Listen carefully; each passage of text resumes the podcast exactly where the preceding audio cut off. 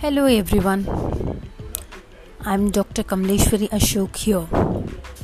Today I'm going to share with you all about Heal Your Money series day three, Shame versus Guilt. Shame is something that keeps us from running around naked, lying about everything or behaving in unsocial ways. But sometimes this shame also hurts us and keeps us from expressing ourselves creatively and living up to our potential. Guilt. Guilt is the result of feeling bad about something you did, while shame results from feeling bad about who you are.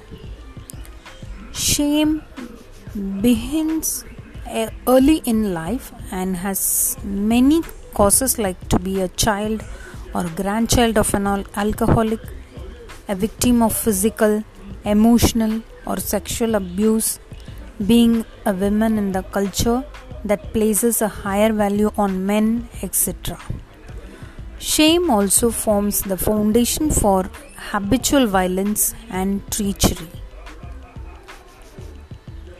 Do evaluate yourselves regarding this material and do comment in my comment box or give voice note in my Anchor app. Thank you.